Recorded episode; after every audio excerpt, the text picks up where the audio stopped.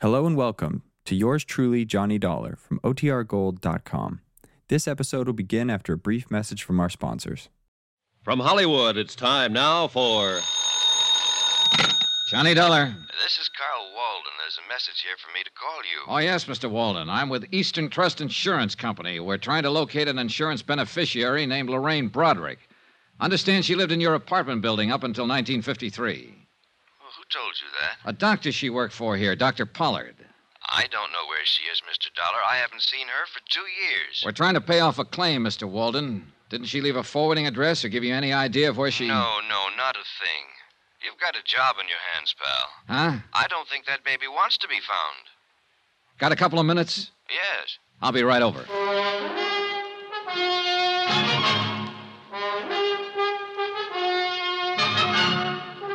Tonight and every weekday night, Bob Bailey in the transcribed adventures of the man with the action packed expense account, America's fabulous freelance insurance investigator. Yours truly, Johnny Dollar.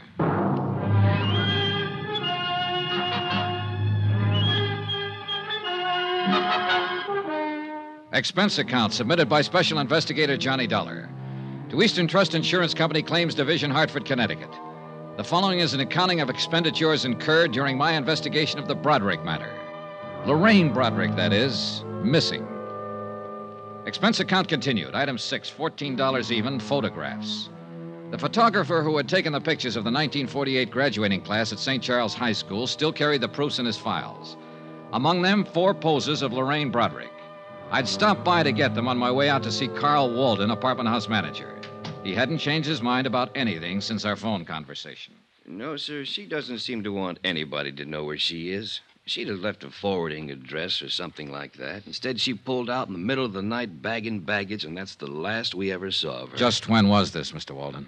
About the middle of December or so, 1953. Yes, it was a couple of years ago. Oh, you want one of these? No, no, thanks. I don't smoke. Can you think of any place she might have gone, Mr. Walden? New York City. Oh, why New York? Well, it's the closest place to go, isn't it, for somebody like her? I'm not so sure I know what she was like. I've had several different versions, Mr. Walden. Say, you talked to that doctor she worked for? Yeah. Boy, I'll bet his version was a pip. How do you mean? Well, she walked out on him. That poor guy was around here several times asking if we'd heard from her, if she'd written us a change of address. He didn't say it, but I think he had it real bad for her. Oh. Oh, yeah. And I didn't tell him about the other guy either. Well, suppose you tell me about the other guy, Mr. Walden. Well, why not? Well, Well, about a week before she left, I saw her in the hall a couple of times with this other guy. Big gray haired man, wore Homburgs and things like that. an older man, is that what you mean? Oh, no, not old. 45 ish, maybe. You know, expensive looking character. Drove a caddy the size of a freight train, New York plates. He'd buy and sell this place with his pocket money. Happen to know his name? No. He never came around again after she moved out. But they were sure chummy while he was here. At least a couple of times I saw them together. Can't blame him. She was okay. Did she owe you any rent when she left? Nope, Did she give you notice she was vacating? nope, just left. A note or anything? A $50 bill on the desk in an envelope addressed to me. That's all. That's it. Well, uh, was she friendly with anybody else in the building? Well, not that I know of. People here keep pretty much themselves. You know, it's a funny thing. What's funny? That old boy with the Hamburg. I wonder why he never came around looking for her. Good question.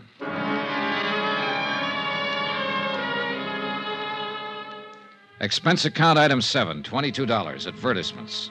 I placed ads in the personal columns of every New York paper. Anyone knowing the present whereabouts of Lorraine Broderick, please contact. I spent the rest of the day interviewing the Cadillac dealers in town on the off chance that one of them might have serviced the Cadillac with the New York plate sometime in December of 1953. No one remembered the man Walden had described. I even tried the service records, impossible to check. The case was stalemated that way for five days. Last Tuesday, things picked up.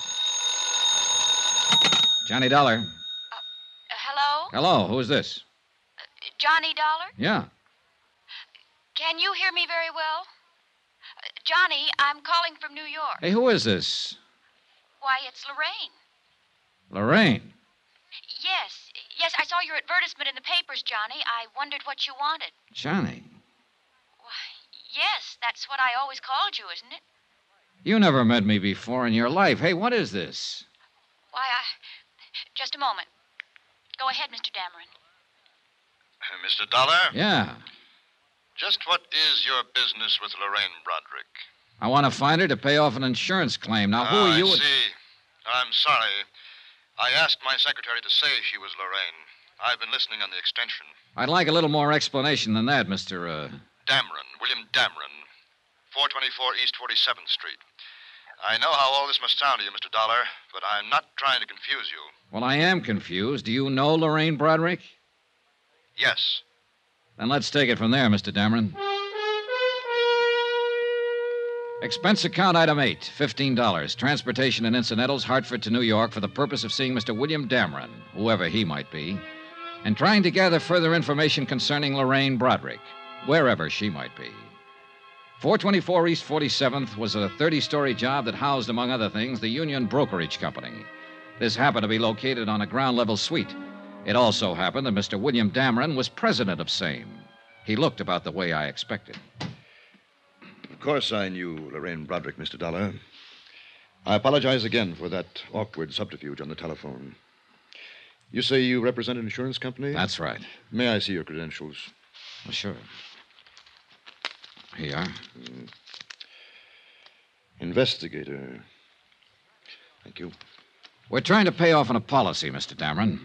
A man named John Smith left Lorraine Broderick a small estate of $1,500. I see. Can you tell me where she is right now? I'm afraid I can't. Oh, sit down, Mr. Dollar. Sit down. Oh, please. thanks. I take it you knew her in Hartford. That's right, I did. She came here to New York with me. Oh? Let me assure you, there was nothing improper about it. I met Lorraine when she was working for a dentist there, a doctor, oh, whatever it was. I happened to have had a little dental trouble on a trip there. I found the dentist and I met her. When I suggested she drive to New York with me, I did it with the understanding that we were to be married here. Uh huh. You, uh, you couldn't have known her very long, Mr. Dameron. A week. No one could have been more surprised than myself at my own conduct, and still more surprised when once we arrived here, Lorraine disappeared. Yeah, that seems to be a habit of hers. Uh, tell me about it, Mr. Dameron. Look, you're talking to me, not the insurance company. Very well. It was Christmas Eve of 1952. Lorraine was staying with my sister Pauline up in Westchester County. I picked her up about six o'clock that evening to go to a party out on Long Island. Between here and Long Island, we stopped for gasoline. I left the car for a moment, and when I came back, Lorraine was gone. And, uh, well, that's it. Did you see her or hear from her after that? No, I didn't. Did she leave a note in the car, a message of some kind? No. I don't quite get this, Mr. Dameron. You were going to be married after you knew her only a week. You brought her here to New York, and a few days later, she just stepped out of your car in a filling station and It was disappeared. quite reasonable from her point of view, I suppose. But not from mine. It doesn't make sense. Did you have a fight, an argument, or Oh, something? no. Well, no. what was it? Nothing, nothing. I don't think I would ever have argued with Lorraine. Lovely, gentle, sweet. Yeah, I know. What about her things? What things? Well, her clothes out at your sister's. Didn't she send for them, or what? Oh, No, she only had two small bags. They're still there, as far as I know. Well, what did you do? Did you call the police? No, no, why? Well, I would if a girl I was going to marry disappeared like that. No, I'm afraid a call to the police would have been, well, rather awkward, a man in my position. Let me ask you this. Do you have any idea why she walked away? Yes. Perhaps it's of no practical value to you, though. Any information I can get will be helpful, Mr. Dameron. Well, all right, then. I think Lorraine was frightened. Of what? of life, Mr. Dollar. Not people or circumstances, but, but life. Yes. You say that with a lot of conviction. Yes. Lorraine had always been, well, a poor girl. She lived with a rather decrepit uncle for a time after her parents were killed in an accident, an automobile accident, she said. And I think that I. I offered her the happiness and security she had always longed for. But I also think she was not mature enough or adjusted well enough to accept it. this is of no value, is it? Well, it might be. Can you tell me if she ever spoke of any ambitions? Maybe, maybe she wanted to go on the stage or become a nurse. Something. Lorraine simply wanted to be my wife and live here. I can see you find that difficult to believe when I'm almost old enough to have been her father. But that is not the reason Lorraine walked away from the car that night. And believe me, Mr. Dolores, I'm terribly mistaken. She was very much in love with me and wanted to marry me. Have you tried to find her, Mr. Dameron? No. No, I have not. I waited around the filling station that night hoping she'd return, but I didn't report the matter to the police, as I said before. I intended to hire private detectives to locate her, but then I gave that up, too. I'm afraid I don't understand this. If you loved her, Uh, Would this make it more understandable? Lorraine was a rational, normal human being when I left her in that car. No one forced her away from it, or me. The man at the filling station said she merely stepped out and disappeared down the street. She left of her own free will, for her own reasons. Hmm. I think I see your point. Thank you. I've hoped that one day she would appear at my door, contact me, come to me. But she hasn't. The most matchless woman I've ever known. Is there any way I can help you more concretely? If you could tell me the exact location of that filling station, Yes, I believe I can do that, but why? last place she was seen alive. Oh. That word alive. Just a word, Mr. Dameron. Have you spoken to many people who knew her? A few. The dentist she worked for, an apartment house manager, principal in her high school. Mm-hmm. Yeah, I think they all told me the truth.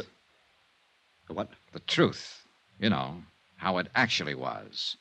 What really happened. Oh, I. I- Mr. Dameron, I, she would have run out on you in Westchester, taken a cab from your sister's place with her luggage, or she could have come to you and called off the marriage. Mr. Dollar, Now, looking at you and talking to you, anyone would be impressed by the fact that you're a reasonable and understanding man. I am.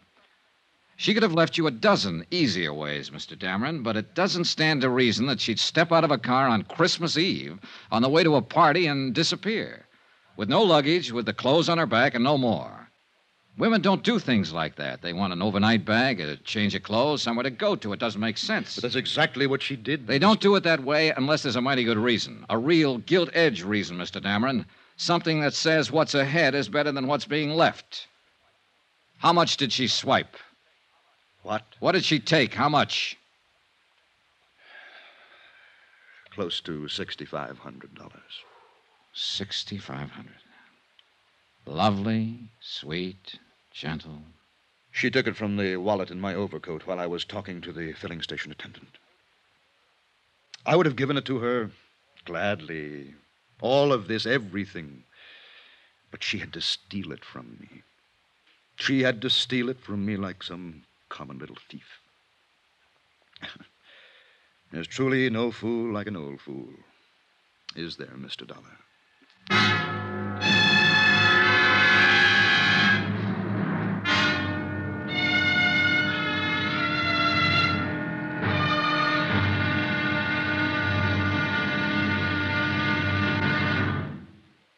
There'll be another intriguing episode of the Broderick Matter tomorrow. Tomorrow, when the trail really gets hot and goes right down on a police blotter, join us, won't you? Yours truly, Johnny Dollar.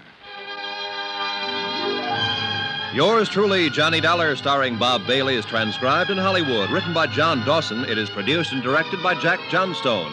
Be sure to join us tomorrow night, same time and station, for the next exciting episode of Yours truly, Johnny Dollar. Roy Rowan speaking.